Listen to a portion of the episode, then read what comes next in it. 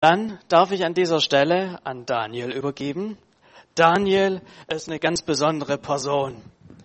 Daniel war viele Jahre Pastor und ist jetzt ähm, beim Bund Freikirchlicher Pfingstgemeinden angestellt, äh, so wie ich auch. Wir teilen uns ein Büro. So, das sehen wir uns mindestens äh, zweimal die Woche sehen wir uns so. Er sitzt im gleichen Büro mir gegenüber und es macht einfach Spaß mit Daniel zusammenarbeiten. Daniel ist die rechte Hand von ähm, unserem Generalsekretär Peter Pregi und Daniel ist eine absolute Bombe. Also wenn also wenn es im Bund irgendein Problem gibt, das nicht lösbar erscheint, gerade was digitale Sachen angeht, Daniel ist die ultimative Geheimwaffe unseres Bundes. Egal, ob es um Datenschutz oder um Datenbank geht, Daniel ist immer vorn dabei. Egal, ob es um unser Forum für Theologie und Gemeinde geht, er ist vorn mit dabei. Oder auch, egal was es so ist, was rund ums Thema Generalsekretär anfällt, äh, Daniel ist immer die erste Ansprechperson. Er bringt die Sachen voran und es macht einfach Spaß, mit ihm zusammenzuarbeiten. Und er bringt uns jetzt das Wort Gottes. Es ist nicht mega. Gebt ihm nochmal noch mal einen richtig warmen Applaus. Dankeschön. Markus, ich werde ja bald rot. Also bei dem äh, Vorlauf hier ist ja gar nicht mehr, was ich sagen soll. Du hast eine Sache vergessen. Ich bin auch der Pressesprecher. Ja, ja, ja. Genau, im Bund ähm, und der Redakteur oder, oder der Redaktionsleiter des Kalenders vom WFB. So, Inspiration durch Gottes Wort. Und ähm, etwas, mit dem ich ja tagtäglich zu tun habe, ist tatsächlich Sprache. Ja, so äh, wie man Dinge formuliert, wie man Dinge deutlich macht. Und mir fällt das relativ leicht. Worte zu finden, Formulierungen auch nochmal zu überarbeiten, äh, zu verbessern, manche Sachen auch ein bisschen vielleicht abgehobener, also Datenschutzrecht, wenn du da eine Frage hast, kannst du gerne auf mich zukommen. Also ich mag das, manche Paragraphen dann nochmal so richtig juristisch noch schärfer zu formulieren. Also das macht mir Spaß. Diese Woche allerdings war so ein Tag, da fehlten mir die Worte.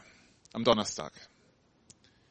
Ich weiß nicht, wie euch das gegangen ist. Also ich bin nicht so schnell zu erschüttern, mich bringt nicht so schnell aus der Ruhe, aber bei diesen Bildern, bei diesen Nachrichten, bei diesen Schreckensmeldungen, ich werde sprachlos und ratlos.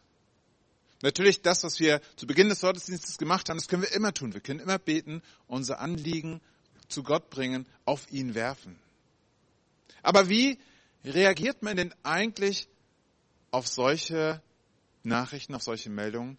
Was ist denn da eigentlich angemessen? Ich habe es mir nie träumen lassen, dass wir in Europa wieder Krieg haben. Meine Großmutter, schon längst beim Herrn, ähm, die hat tatsächlich Krieg erlebt. Musste als junge Frau an die Front und sie wollte darüber nie reden.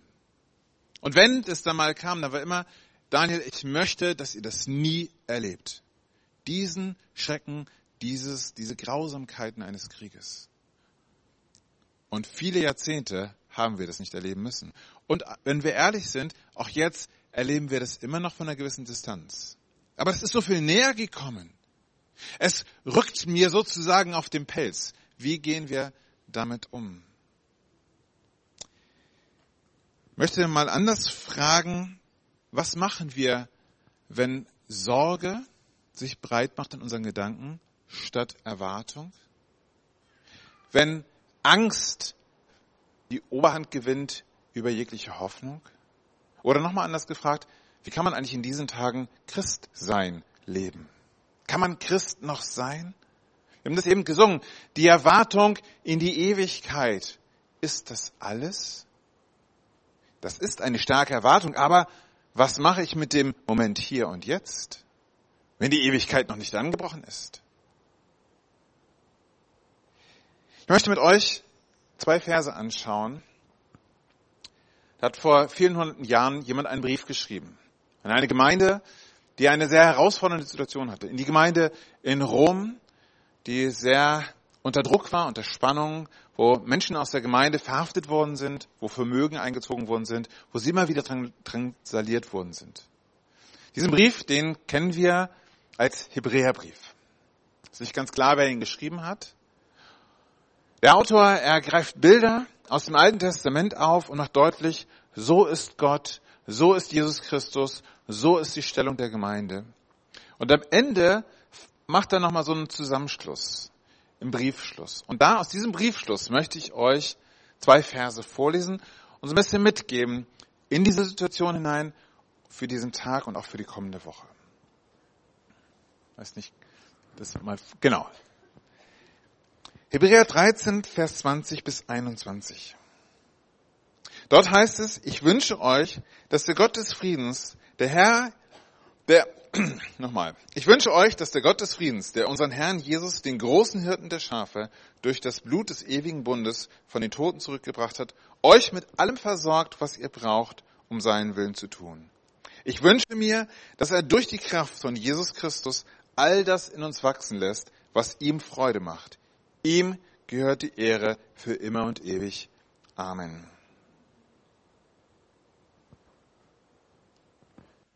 Wenn man solch einen Text hört oder liest, kann man natürlich schnell darauf verfallen, dass man das so auf die Weltpolitik überträgt oder auf den anderen.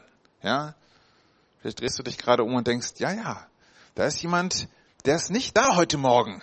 Der müsste das jetzt eigentlich mal hören. Nein, ich lade dich ein, nicht für den anderen zu hören, der nicht da ist, sondern höre es für dich. Es geht um dich, es geht um mich. Wir sind angesprochen, ganz persönlich mit diesen Worten, auch wenn sie zuerst an die Gemeinde in Rom geschrieben sind, für heute Morgen sind sie hier ans Christuszentrum an der Bergstraße geschrieben. An dich. Es gilt für dich. Ich wünsche dir, dass der Gott des Friedens. Ich habe mal so drei Gedanken, die ich euch gerne mitgeben möchte, die ich gerne mit euch teilen möchte. Erster Gedanke bei Gott ist Frieden. Jesus meint Friedefürst. Der zweite Gedanke bei Gott ist Versöhnung. Jesus hat alles für mich bezahlt. Und das dritte ist, bei Gott ist Fürsorge. Jesus mein Hirte. Mal so drei Gedanken aus diesen beiden Versen. Bei Gott ist Friede. Was heißt es eigentlich? Frieden. Es klingt gut. Es sind zwei Silben. Fängt mit F an und mit denn hört's auf. Ja, aber was heißt denn das eigentlich? Ein schönes Gefühl. Wir streiten uns mal nicht. Es werden keine Waffen in die Hand genommen und abgedrückt. Frieden ist viel mehr als nur die Abwesenheit von Streit oder Krieg. Frieden ist viel mehr. Frieden ist dann, wenn Menschen zueinander finden können. Wenn Menschen miteinander leben können. Wenn Menschen auch das Leben miteinander teilen können. Und das finden wir auf der ganz kleinen Ebene in Familien, im größeren Bereich, in irgendwelchen Gemeinschaften, Gruppen, Gemeinde oder auch am Arbeitsplatz. Das finden wir in der Kommune, hier im Ort. Das finden wir natürlich auch im Land, das finden wir in der Welt. Dass Menschen miteinander leben können. Der Begriff, der im Alten Testament gebraucht wird im Hebräischen, ist der Begriff Shalom. Und Shalom meint, jemandem geht es richtig gut. So könnte man das übersetzen. Ja? Oder das Lexikon sagt, vollkommen unversehrt sein oder vollkommen unversehrt leben. Oder auch ein wohlbefindendes äußeres oder auch geistliches Gedeihen. Das ist auch schön, ja. Es hat immer was mit mir zu tun, in meiner Situation, dass es mir gut geht. Vor ne, 20 Jahren hätten wir gesagt, dass es uns wohl ergehe. Ja, kennt das vielleicht. Also ein gutes Wohlbefinden. Mir geht es gut. Das ist Shalom eigentlich. Nun lebe ich ja nicht alleine für mich auf einer Insel und das war's, sondern ich bin ja in Beziehungen hineingestellt. Ob ich verheiratet bin, irgendwie muss ich mit meiner Frau auskommen. Ja, oder mit meinen beiden Jungs. Meine Frau ist da und unsere beiden Jungs auch. Und wenn ich nicht verheiratet bin, habe ich mein Umfeld, vielleicht Freunde, Arbeitskollegen. Ich muss mit dem Markus irgendwie auskommen. Ja, morgen sitzen wir uns wieder gegenüber. Mal schauen, wie das wird, Markus. Ja, nein, nein, Markus ist ein super Kollege, richtig klasse, mit ihm zusammenzuarbeiten. Das heißt, sie haben immer ein Beziehungsgeflecht, sind eingewoben, stark, weniger stark in Beziehungen. Und dieses innere und äußere Gedeihen, dieses innere und äußere Wohlbefinden, darum geht's bei Shalom. Wenn wir hineinschauen, insbesondere im Alten Testament, stellen wir fest, das Ding kann eine Schieflage kriegen. Die Shalom kann auch so eine schiefe Ebene sein und das rutscht permanent ab. Nämlich dann, wenn das Verhältnis, das gute Verhältnis zu Gott gestört ist. Dort, wo der Mensch nicht im Frieden mit Gott lebt, ist es schwierig, mit Menschen im Frieden zu leben. Da, wo die Beziehung zu Gott nicht geklärt ist, wo nicht klar ist, wie stehen Gott und ich denn eigentlich zueinander, da wird es schwierig, mit anderen Menschen in Frieden zu leben. Ja, wir können uns zusammenreißen. Und es gibt sicherlich Menschen, die sind, oder sagen wir so, denen fällt es leichter, friedvoller zu sein. So, eher introvertierte Menschen, ja, die sowieso nicht den Mund aufkriegen. Ja, dann denkst du, ach, das ist ja ein friedliebender Mensch. Wie es in seinem Herzen aussieht, das weißt du nicht. Und damit ist nicht gesagt, dass das alles Friede, Freude, der Eierkuchen ist. Gott weiß darum, dass wir anfangen müssen, die Beziehung zu ihm in Ordnung zu bringen. Erst dann können wir die Beziehung zu dem Nächsten wieder klären. Und deswegen hat er Frieden für uns gestiftet.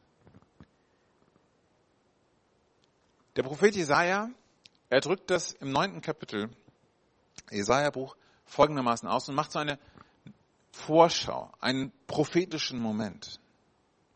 Ungefähr 700 Jahre vor der Geburt Jesu sagt er an, was passieren wird. Jesaja 9, 5 und 6. Denn ein Kind ist uns geboren, ein Sohn ist uns ge gegeben. Und wir kennen diesen Text eigentlich eher aus der Adventszeit. Ich traue mich trotzdem, ihm am Sonntag vor Fasching zu lesen. Warum? Weil es immer noch wahr ist. Ja, hören wir, dass diese alte Prophetie immer noch wahr ist.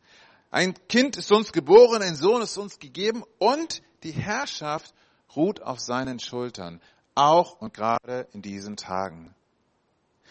Und man nennt seinen Namen wunderbarer Ratgeber, starker Gott, ewig Vater, Friedefürst. Die Mehrung der Herrschaft und der Frieden werden kein Ende haben auf dem Thron Davids und über seinem Königreich, dass er es gründe und festige mit Recht und Gerechtigkeit von nun an bis in Ewigkeit. Was für ein starker Ausblick. Und in der Zeit, als Jesaja das gesagt hat, war davon nichts zu sehen. Israel war permanent in kriegerische Auseinandersetzungen verwickelt. Es gab Streit, Terror, Kampf, Krieg. Jesaja Frieden? Alter Falter. Also das ist ja, also bitte mach dich doch nicht lächerlich. Aber Jesaja sagt, nee, nee. Wisst ihr, Gott hat einen Plan. Und wenn Gott etwas vorhat, dann kannst du das lächerlich finden, aber Gott wird es trotzdem tun. Wenn Gott sich etwas vorgenommen hat, dann können Menschen aufstehen und sagen, nein, wir wollen das nicht. Das akzeptieren wir nicht. Wir werden alles Mögliche tun, damit es nicht kommt. Weißt du, was in der Bibel steht? Gott lacht darüber. Das beeindruckt Gott überhaupt nicht, dass wir seine Pläne durchkreuzen wollen. Wenn er es sich vorgenommen hat, dann wird es tun. Was für eine Perspektive für die Herausforderungen in deinem Leben. Da kommen wir nochmal nachher noch dazu. Nach Gottes Willen zu fragen, ist da eine sehr gute Entscheidung. Deine Vorhaben und deinen Willen mit dem von Gottes Willen abzugleichen, weil dann weißt du, dass Gutes in deinem Leben passieren wird, weil Gott wird zum Zuge kommen. Definitiv. Gott wird zum Zuge kommen. Vielleicht nicht immer so, wie wir uns das vorstellen, vielleicht nicht immer auch dann, wenn wir das erwarten, aber Gott wird zum Zuge kommen. Okay, wir gehen nochmal zurück zu Jesaja.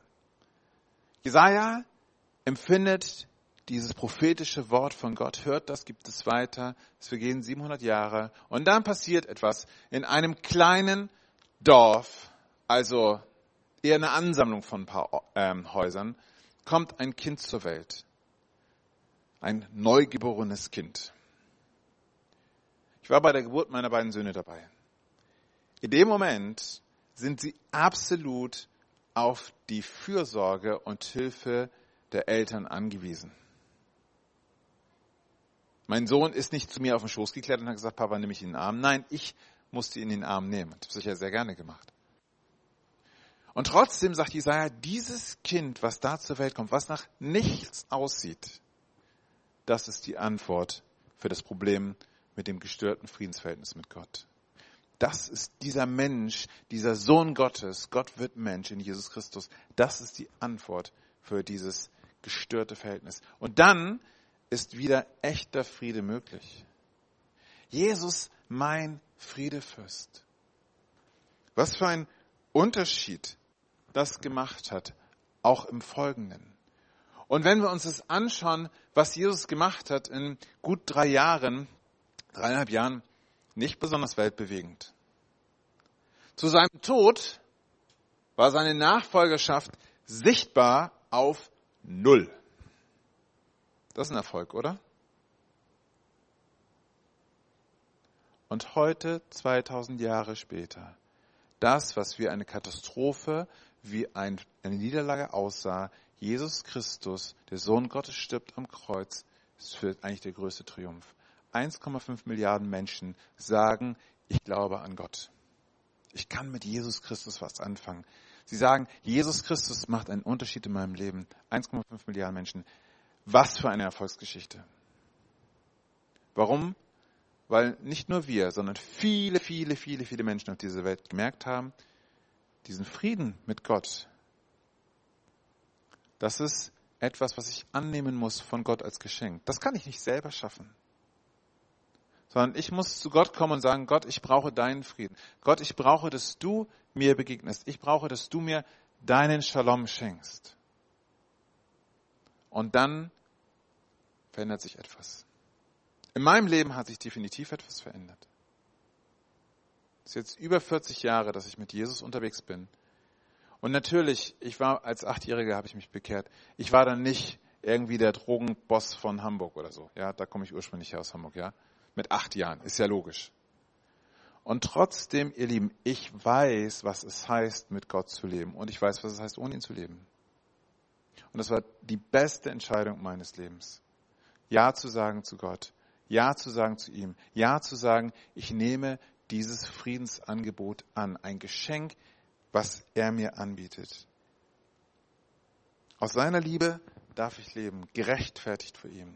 Dass ich weiß, all das, was ich mal immer noch verbocke, wo ich Fehler mache, wo ich tatsächlich die Beziehung zu meinen Mitmenschen sabotiere, das ist Sünde. Ja? Ich darf damit zu Gott kommen, er vergibt und ich darf die Beziehung zu meinen Mitmenschen klären. Ich darf mich tatsächlich, was für ein großes Vorrecht, bei meinen Kindern entschuldigen. Ich mache nicht immer alles richtig, tatsächlich. Auch als Pastor macht man manchmal Fehler in der Erziehung. Ja, mein Sohn guckt mich groß an. Das ist nichts Neues. Ja. Und meine Jungs haben es nicht immer leicht mit mir. Ja, natürlich. Aber wie gut, dass wir einander vergeben dürfen, dass wir einander immer wieder auch, oder dass wir immer wieder zueinander finden können. Was für ein großes Geschenk. Jesus Christus, mein Friedefürst. Meiner ist auf jeden Fall. Deiner auch? Wenn nicht, heute ist ein guter Zeitpunkt, darüber mal nachzudenken, ob du das nicht ändern möchtest. Ein zweiter Gedanke. Bei Gott ist Versöhnung. Jesus hat alles bezahlt. Gott ist nicht nur Friede, er ist nicht nur Shalom, er ist nicht nur das, wo, die, wo er ähm, Frieden schenkt in Jesus Christus, sondern er hat auch alles dafür schon bezahlt. Wenn ich ein Auto kaufe, dann mache ich das vernünftigerweise mit einem Schriftstück, einem Vertrag. Und da gibt es dann unten immer zwei Felder, oder vier Felder, von mir ist noch Datum und Ort, und dann gibt es immer ein Unterschriftsfeld. Und dann unterschreibt der Verkäufer und ich unterschreibe. Der Verkäufer garantiert mir, dass das Auto vernünftig ist. Ja, oder die Mängel entsprechend im Vertrag festgehalten sind. Der garantiert mir, dass es entsprechend das und das Fahrzeug ist, was ich haben will. Und ich garantiere, dass ich das Fahrzeug auch wirklich bezahle. Und ich sage, Ätschi Betschi, ja, ich fahre halt vom Hof, das ist halt Pech gehabt. Nein, das ist das, eine Vertragspartei unterschreibt, andere Vertragspartei unterschreibt. Den Frieden, den Gott uns anbietet, hat auch so zwei Unterschriftsfelder. Und jetzt kommt die, ich sagen, schlechte oder gute Nachricht? Das ist eigentlich eine gute Nachricht, weil beide Felder sind schon unterschrieben. Wir können nicht mehr unterschreiben. Für dich ist schon unterschrieben. Jesus Christus, er hat am Kreuz alles für uns bezahlt. Hier heißt es im ähm, Vers 20, Kapitel 13, Hebräerbrief, der unseren Herrn Jesus durch das Blut des ewigen Bundes von den Toten zurückgebracht hat. Hier ist ein ewiger Bund geschlossen für uns. Und da sind wir nicht gefragt worden, da braucht es auch nicht unsere Zustimmung. sondern er gilt. ist die Frage, ob wir es für uns annehmen wollen, das ist eine andere Sache. Und das, was hier reinspielt, dieses, dieser Begriff Bund, ist dieses Verständnis aus dem Alten Testament, Gott schließt einen Bund mit seinem Volk. Er schließt einen Bund mit seinem Volk, macht deutlich, ihr Lieben, das erwarte ich von euch und das könnt ihr von mir erwarten.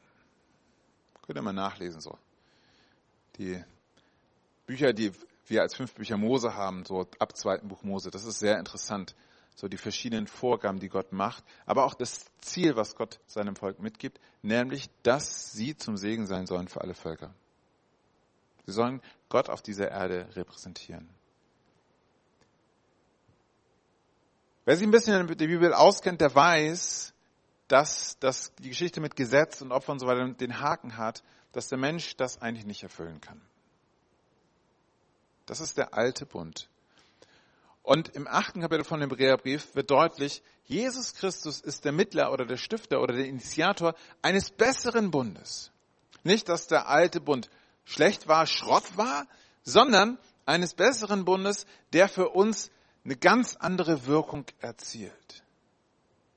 Das, was wir an Vorschriften für Opfer und ähm, also Tieropfer, Brandopfer, Fettopfer, also, also ganz, ganz viele ähm, Opfer, Festtage und so weiter finden, all das ist quasi nur ein Vorgriff auf das, was sich in Jesus Christus erfüllt.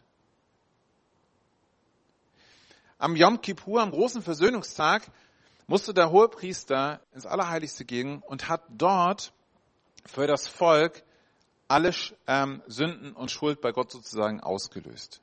Und alle im Volk, denen war klar, hey, das mit Sünde, Zielverfehlung, mit dem anderen quasi die, die Beziehung, dass sie zerbricht, das ist nicht von Dauer. Jedes Jahr wurde das sichtbar. Jedes Jahr wurde das deutlich mit diesen verschiedenen Opfertieren. Jedes Jahr wurde das deutlich, auch ein sehr schönes Bild mit dem Sündenbock. Ja, der Sündenbock, dem die Schuld auf, oder die, die, ja, die, die Schuld und Sünden des Volkes aufgelegt wurden, und die wurde dann in die Wüste gejagt. Und damit war Schuld und Sünde aus dem Bereich des Volkes weg. Wir brauchen heute keinen Sündenbock mehr. Wir brauchen nicht ein regelmäßiges Opfer. Wir brauchen nicht irgendwie einen, Altar, den wir aufbauen müssen. So, wäre mal Umbaumaßnahme, ne, Markus? So, Brandopferaltar hier, so. Riesensauerei. Ja, und es muss gestunken haben, unglaublich, ja. Also. Okay, das ist aber nicht das Thema. So, wir brauchen es nicht, weil Jesus Christus hat alles bezahlt. Er hat alles bezahlt. Nochmal, alles bezahlt. Wenn du denkst, das, was ich in meinem Leben getan habe, keine Möglichkeit, das ist nicht vorgesehen. Ich kann dir heute sagen, es ist nicht vorgesehen, Fußnote oder Sternchen oder so, ja, außer. Also alles ist bezahlt, außer. Das gibt's bei Gott nicht. Gottes Vergebung ist hundertprozentig. Gottes Vergebung ist hundertprozentig. Alles ist bezahlt. Und dass Gott selber diese Schuld getragen hat, selber gestorben ist für mich, bedeutet auch, ich muss keine Angst mehr vor Strafe haben. Ja, Gott ist ein gerechter Gott. Ja, Gott ist tatsächlich ein Gott, der straft. Sonst bräuchten wir nicht ernst nehmen. Aber ich brauche keine Angst haben vor ihm. Brauche nicht auf dem Boden vor Gott hinkriechen. Das kann ich gerne machen, wenn mich seine Ehrfurcht erfüllt, aber nicht aus Angst. Verstehen wir den Unterschied? Und Jesus Christus, er ist ja nicht nur am Kreuz gestorben für mich, für uns, sondern am dritten Tag ist er wieder auferstanden. Er ist auferweckt worden von den Toten, durch das Blut des ewigen Bundes von den Toten zurückgebracht. Ein ganz deutliches Zeichen, ganz deutliche Botschaft dafür. Der Tod mag hier das letzte Wort haben, aber in Wahrheit hat er nicht das letzte Wort. Deswegen brauchen wir den Tod nicht fürchten. Wir keine Angst davor haben. Das Beste kommt noch, haben wir vorhin schon gehört. Das Beste kommt noch. Wie auch immer du dir den Himmel vorstellst, die Ewigkeit vorstellst. Ich weiß nicht, wie das wird. Es wird aber obermäßig Hammer.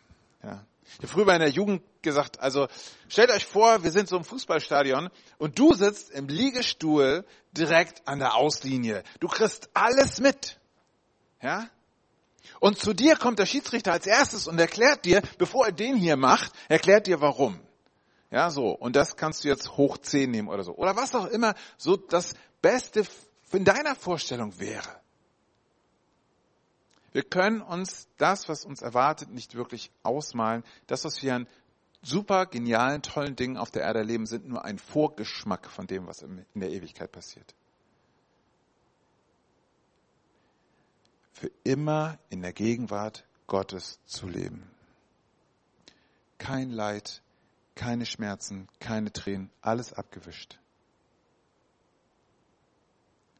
Keine Grausamkeiten mehr, nicht mehr dieses, was Menschen sich antun. Alles gibt es nicht mehr. Und das ist das Ziel. Und das ist möglich, weil Jesus Christus alles für uns bezahlt hat. Ein dritter Gedanke. Bei Gott ist Fürsorge. Jesus mein Hirte. Ich finde es interessant, dass dieser Briefschreiber an diesem äh, Briefschluss reinschreibt, Jesus, der Hirte der Schafe, der große Hirte der Schafe. Die bekannteste Bibelstelle dazu, denke ich, würde ihm zustimmen, ist Psalm 23, oder? So, das ist der bekannteste Schafhirtentext oder Schafe-Hirte-Text in der Bibel. Der Herr ist mein Hirte, mir wird nichts mangeln, er weidet mich auf einer grünen Aue und so weiter.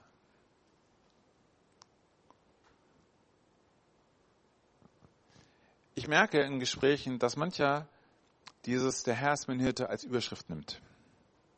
Und schnell weitergeht zu dem Mir wird nichts mangeln. Ich weide auf grüner Aue, also so Überfluss. Aber jetzt sind unsere beiden Jungs schon in der weiterführenden Schule. Aber am Anfang war das ganz wichtig, mit ihnen rechnen zu üben. Ja, und den Ablauf von Zahlen was kommt nach dieser Zahl, was kommt vor jener Zahl. Und ich habe damals in meiner Schulzeit erlebt und das jetzt wieder erlebt, es gibt einen festgelegten Ablauf. Nämlich, vor zwei kommt eins, oder? Das heißt also, zu sagen, mir wird nichts mangeln, hey, super, und vielleicht das noch ein Gebet zu proklamieren, nee, das fängt damit an, der Herr ist mein Hirte. Und das ist keine Überschrift, sondern das ist sozusagen die Voraussetzung. Der Herr ist mein Hirte. Wer ist mein Hirte? Nicht irgendjemand, sondern der Herr. Der Herr ist mein Hirte. Er ist nicht ein Hirte, sondern er ist mein Hirte. Und er ist nicht irgendjemand, sondern er ist ein Hirte für mich. Jemand, der Fürsorge trägt für mich. Sehr mal ganz eigenes Predigtthema. Jesus, der große Hirte der Schafe. Es ist kein schönes Bild, ein Schaf zu sein. Wisst ihr, Schafe sind nämlich dumm. Ja? Die sind nicht besonders intelligent. Die meinen, sie könnten ihr Leben selber auf die Reihe kriegen und dann, meh, ja, blöken sie irgendwo rum. Bei Schafen muss man übrigens ziemlich aufpassen, was die fressen, sonst haben sie irgendwelche Magen-Darm-Probleme, ja, Kollegen. Also ein, Hirte guckt sich immer vorneweg die Weide an, was denn die Schafe da vorfinden könnten. Und Schafe sind auch ziemlich leichte Beute dass man dann mit entsprechenden Hütehunden, machen wir das ne, hier in unserer Gegend, ja, oder ähm, Zäune, Elektrozäune, den Wolf abzuhalten. Weiß nicht, gibt es in der Bergstraße Wölfe? Nee, ne?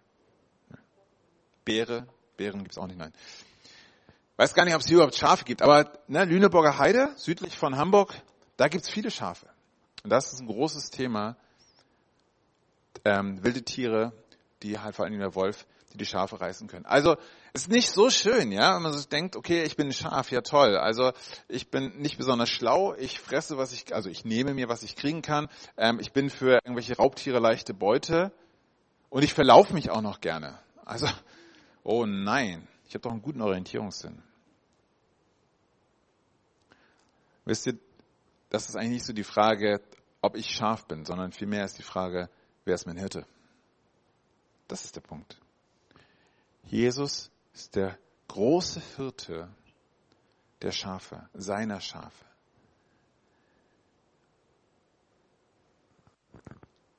Aus dieser Beziehung mit ihm darf ich ihm vertrauen, dass er Fürsorge hält für mich, als ein guter Hirte dafür sorgt, wo ich unterwegs bin, was meine Nahrung ist, also mein, meine geistliche Nahrung ist, mit welchen anderen Schafen ich zusammen bin. Menschen können mich nach vorne bringen oder können mich bremsen, nach oben ziehen oder nach unten drücken. Mit wem sind wir unterwegs? Jesus Christus, der gute Hirte, er sorgt für seine Schafe. Wie gut. Diese Zuwendung geht so weit, lesen wir Vers 21, dass Gott uns mit allem versorgt, was wir brauchen, um seinen Willen zu tun. Mit allem, was wir brauchen. Ich bin mit Hund und Katze aufgewachsen. Ja, so idyllisch. Unsere Eltern, noch eine Schwester, die waren sehr dafür, dass wir auch die Verantwortung für äh, Tiere ähm, wahrnehmen, verstehen und so. Irgendwann bin ich dann mal groß, bin ausgezogen, wir haben geheiratet und äh, ich, ich würde immer gerne einen Hund haben. Ich hätte gerne einen Hund. Da auch mal mit Gott drüber geredet. Und wisst ihr, die Antwort von Gott war noch nicht. Das ist noch nicht dran. Ja, aber Gott, ich, ich hätte das, ich brauche das. Ich weiß doch, wie gut mir das tut, mit einem Hund spazieren zu gehen. Und Gott sagt, nein, noch nicht. Können wir das abwarten? Können wir das aushalten? Dass Gott bei dem, was wir meinen zu brauchen, manchmal auch sagt, nein, jetzt noch nicht, jetzt ist noch nicht die Zeit. Wir haben seit sechs Jahren inzwischen einen Hund. Ja. Ganz toll, ein Beagle, ja, so. Könnt euch ein Bild ein, aber habe ich jetzt nicht. Und ich genieße das, mit dem Hund spazieren zu gehen. Ja, eigentlich die Kinder wollten den Hund haben, aber es ist inzwischen mein Hund so. Bin viel mit dem unterwegs, nutze die Zeit zu beten, mit Gott über Dinge zu sprechen, merke, wie mir das gut tut. Ich habe daran nochmal mehr gelernt, wie gut es ist, auf Gott zu warten, auf Gott zu hören, er gibt, was wir brauchen, um seinen Willen zu tun. Und wie gut, wenn wir immer wieder auch nach seinem Willen fragen. Wenn dieses, dieser, diese Bitte im Vater unser, dein Reich komme, dein Wille geschehe, nicht nur etwas ist, was wir mitbeten, sondern wenn wir das in unserem persönlichen Gebet machen, dein Wille geschehe. Jesus, lass doch dein Wille in meinem Leben sichtbar sein. Und nicht, ja, dann habe ich alles, was ich brauche, sondern Gott, ich weiß, bei dir bin ich einfach gut versorgt. Du trägst ja Fürsorge für mich und gibst mir, was ich brauche. Ich meine, dass in Tagen wie diesen es wichtig ist, dass Menschen, die mit Gott leben, die Christen sind, dass sie darum wissen. Bei Gott ist Friede, bei Gott ist Versöhnung und bei Gott ist Fürsorge. Das Lobpreisteam nach vorne bin. Diese Wahrheit bei Gott ist Friede, das bleibt bestehen, egal wie die Welt sich verändert. Egal wie meine Welt sich verändert. Es kann so schnell gehen, dass Tod in unsere Familie hineinkommt. Unerwartet, plötzlich hineinbricht oder irgendwelche anderen Schreckensmeldungen. Trotz alledem, egal wie deine Situation ist oder deine Situation wird, bei Gott ist Frieden. Christian heißt an der Stelle für mich, ich muss nicht auf alles eine Antwort haben. Ich darf tatsächlich auch mal schweigen, selbst als Pressesprecher darf ich mal schweigen. Ich darf aber immer zu diesem Gott des Friedens kommen. Wie so ein Kind, das die Arme ausstreckt zu dem Papa. Sagt, Vater, in deine Arme. Ich verstehe das nicht, aber in deinen Armen bin ich geborgen. Bei Gott ist Versöhnung.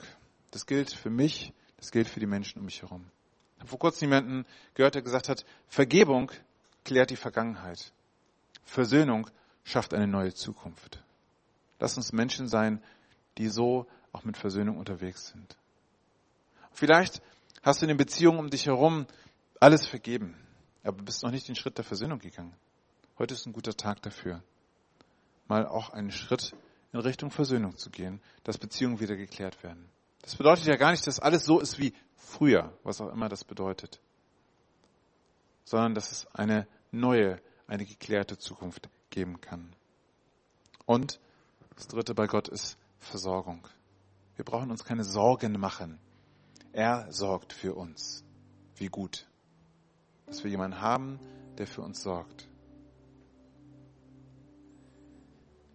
Wenn der Mensch sich für das Leben mit Gott entscheidet,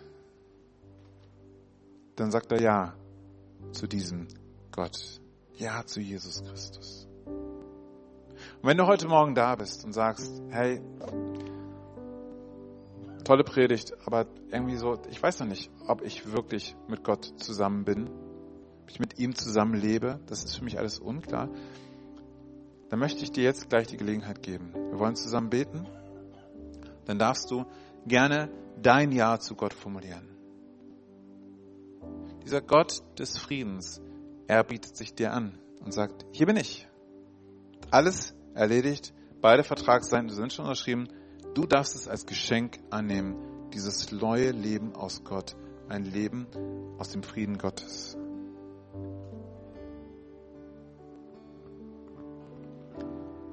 Ich möchte nochmal diesen Segenswunsch vom Anfang des Gottesdienstes euch mitgeben zum Ende der Predigt. Und euch das wirklich als ein Segenswunsch mitgeben. Der Friede Gottes, der allen Verstand übersteigt, wird eure Herzen und eure Gedanken bewahren in Christus Jesus. Er wird es. Auch in Tagen wie diesen. Ich würde gerne noch beten. Vielleicht stehen wir zusammen auf.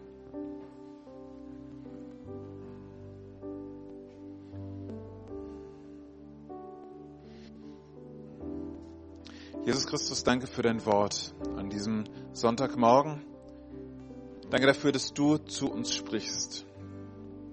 Immer wieder und immer wieder neu. Jesus Christus, du weißt, wer heute Morgen hier ist, der sagt, ich würde gerne eine Entscheidung treffen für das Leben mit Gott. Wenn du das bist heute Morgen, dann möchte ich dich einladen, dass du jetzt deine Hand nimmst, die auf dein Herz legst, als ein Zeichen für dich und vor Gott. Und dass du innerlich mitbetest, das, was ich jetzt beten werde. Jesus Christus, danke, dass du mein Herr bist. Danke, dass ich mit dir unterwegs sein darf. Danke, dass du all meine Schuld bezahlt hast. Danke, dass bei dir echter Friede ist. Dass meine Schuld und Last nicht mehr zwischen uns stehen muss. Danke, dass ich deine Vergebung jetzt empfangen darf, dass ich deine Versöhnung erleben darf und dass ich all meine Sorge und Ängste jetzt bei dir ableben darf. Danke, dass du mein guter Hirte bist. Du sorgst für mich. Jesus, und für uns alle möchte ich beten, dass wir deinen Frieden jetzt empfangen. Dieser Friede Gottes, der all unser Denken übersteigt, der all unsere Sorgen und Sorgen machen, alle Ängste und Ängste zulassen, übersteigt, der all das zur Ruhe bringen kann. Dieser Friede Gottes, der du, Jesus Christus, bist. Komm du in unsere Herzen und hilf uns gerade in Tagen wie diesen, dass wir umso fester auf dich schauen und umso stärker für dich stehen und danach fragen, dein Willen zu tun, zu deiner Ehre, ein mächtiger Gott. Amen.